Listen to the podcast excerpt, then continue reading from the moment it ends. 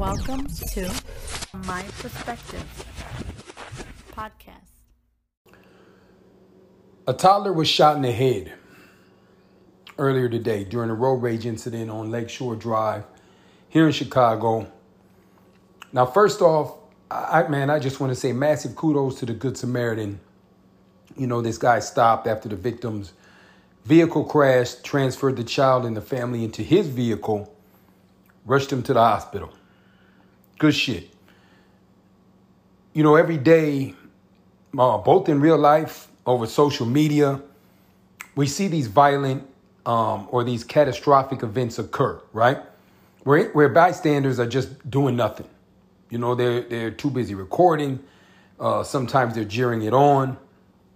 But thankfully, this individual had it in him to take action, um, and he probably very well may have saved the child's life we'll see how everything turns out. Now, I don't know what really transpired that led to all this. I wasn't there. So I'm not going to focus on this incident per se. But something I see a whole lot of in society is ignorance and disrespect and this absence of common courtesy. You know, people just seem to, to like to fuck with other people. You know, they like to instigate, they like to prod other people you know, there seems to be, you know, this common thread of underestimation of individuals um, that they come in contact with, you know, and more often than that, an overestimation of their own abilities, especially with more and more folks getting their firearms licenses, you know, running around with their Glocks or whatever. You know, firearms have become this perceived fail safe, you know, the great equalizer for an increasing segment of American society. Um, unfortunately, I've been around enough real gun violence and violence in general to understand that people still get victimized and still get killed with guns on them. You know, if readily access to firearms were truly a failsafe, we'd have no dead police officers, correct? So, as I was brainstorming uh, this discussion, I started contemplating, man, like, what are the internal factors that motivate people to just fuck with other people. What's the logic behind this shit? You know, perhaps the usual suspects, you know, racism, prejudice, tribalism, machismo, pride, egos, um, the assumption of privilege, I think in some cases. You know, I, I believe all that shit plays a major part.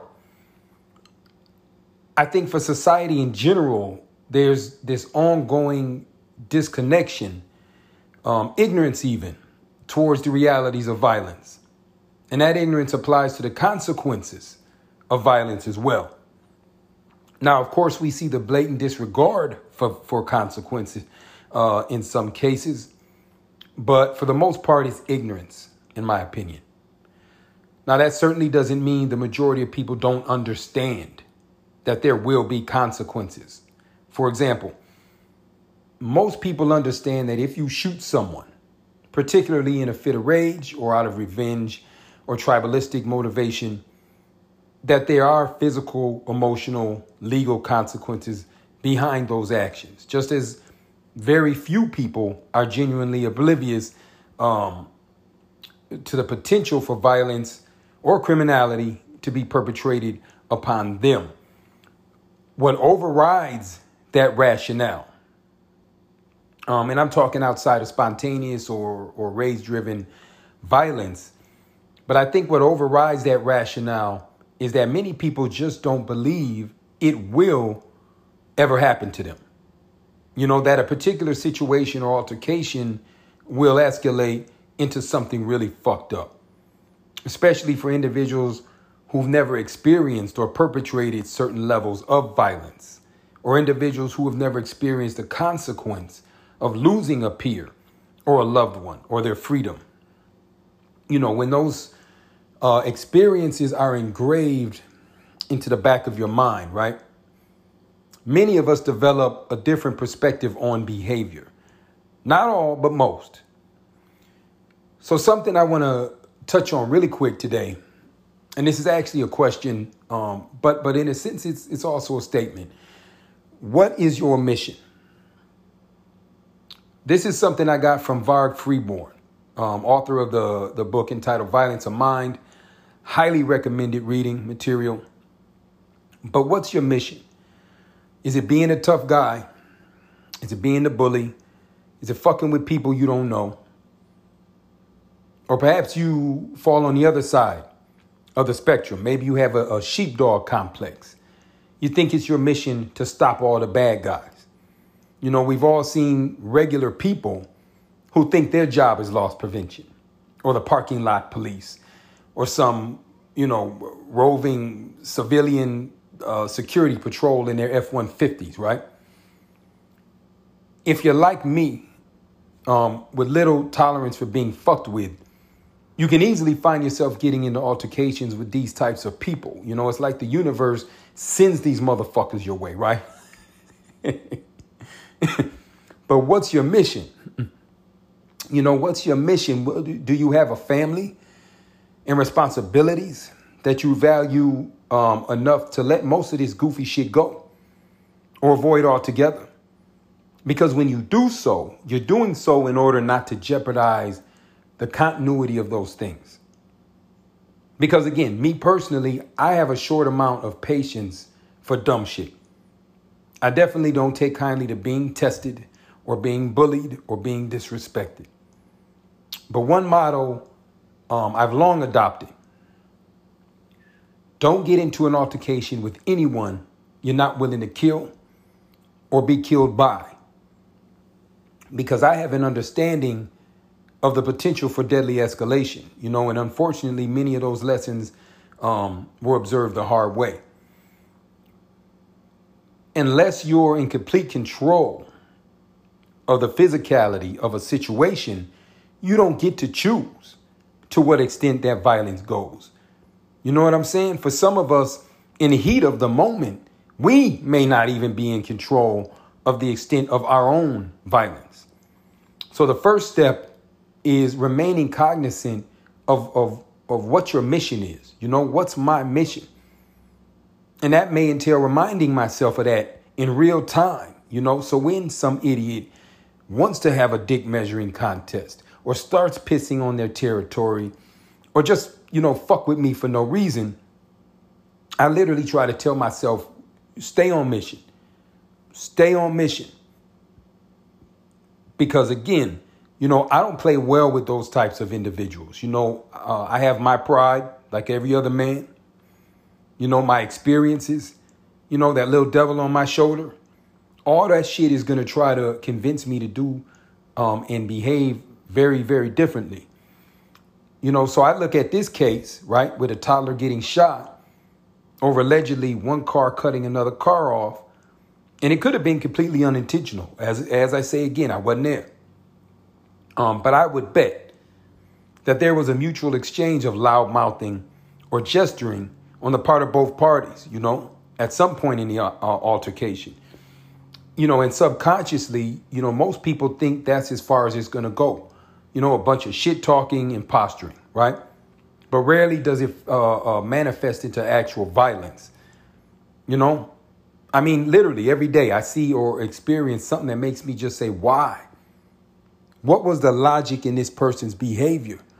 But there is no logic. And there's no logic because generally it's, it's just pure, impulsive ignorance. I mean, do you think before people do the goofy, you know, stuff they do, that they actually contemplate, well, what if I really hit this person's car driving like an asshole?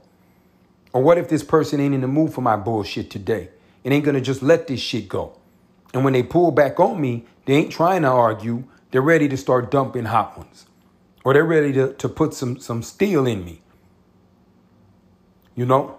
You see, some people, they don't they don't think about their kids or their spouse getting shot over that bullshit.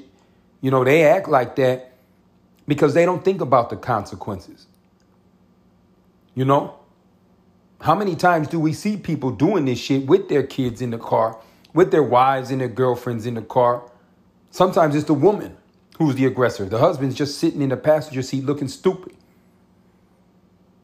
You know, now hopefully that wasn't the case on, on LSD yesterday. But what I'm definitely saying is if you got your one or two year old child in the car, you need to move different. If you got your kids or your significant other or anyone else in your vehicle, you got to move different because you got to think about their safety as well. So many um, tactical breakdowns, you know, in self defense culture advice focus on being armed or being able to deal with the threat. But a large portion of this shit really boils down to the way individuals act out here. You know, most importantly, the way we react towards other people. Sometimes we just got to give motherfuckers space to be assholes so they can push on, so they can just get the fuck out of our face. Because honestly, we can't control how other people act. And this applies to the grocery store, this applies to your job, this applies to going to restaurants, wherever. Most violent altercations that occur between people who don't know each other, they always start with some form of disrespect, right? Yet avoidable nonsense, right? Not someone trying to carjack you or mug you or break into your home. It's more times than not somebody looking at somebody wrong, somebody saying something slick under their breath, somebody cutting someone off or tailgating or, or brake checking. And most people do these things looking for what? A fucking reaction. Some people just just need to bait and to bully and to try to test people out. They need that reaction, they need that attention. But very, very rarely are you going to run into a true sociopath or a true predator? You know, very rarely are you going to uh, run into someone that's just going to randomly inflict violence upon you. You know, the ambushers, the mass shooters, the trigger happy, you know, little homies riding around just looking for someone to open fire on. You know, most people need debate. They need to instigate. That's why they do all the goofy ass whole shit first. That's why you see all the crap talking all the middle fingering, all the posturing, until eventually, until it finally escalates into whatever it's going to escalate to. Sociopathic violence is generally spontaneous, it's unreserved. You may not even see it coming until it's already on and cracking. So, again, what's your mission? Is it to make it home safely to your loved ones? Is it to get your loved ones home safely? Is it making it to work? to provide for your family? Is it making it to whatever activity or, or completing whatever task?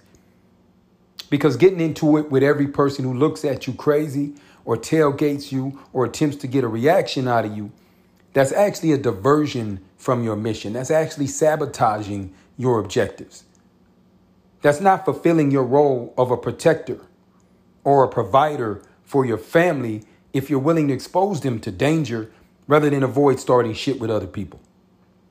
Or avoid being baited into some some bullshit that could have been avoided. Or de-escalated.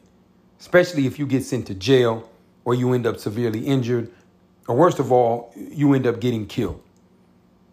So instead conserve that energy you know for the unavoidable acts of violence or the acts of criminality. And better yet use some of that energy for things that truly matter in life Stay on mission and stay vigilant. Stay ready. I'll holler at you in a bit.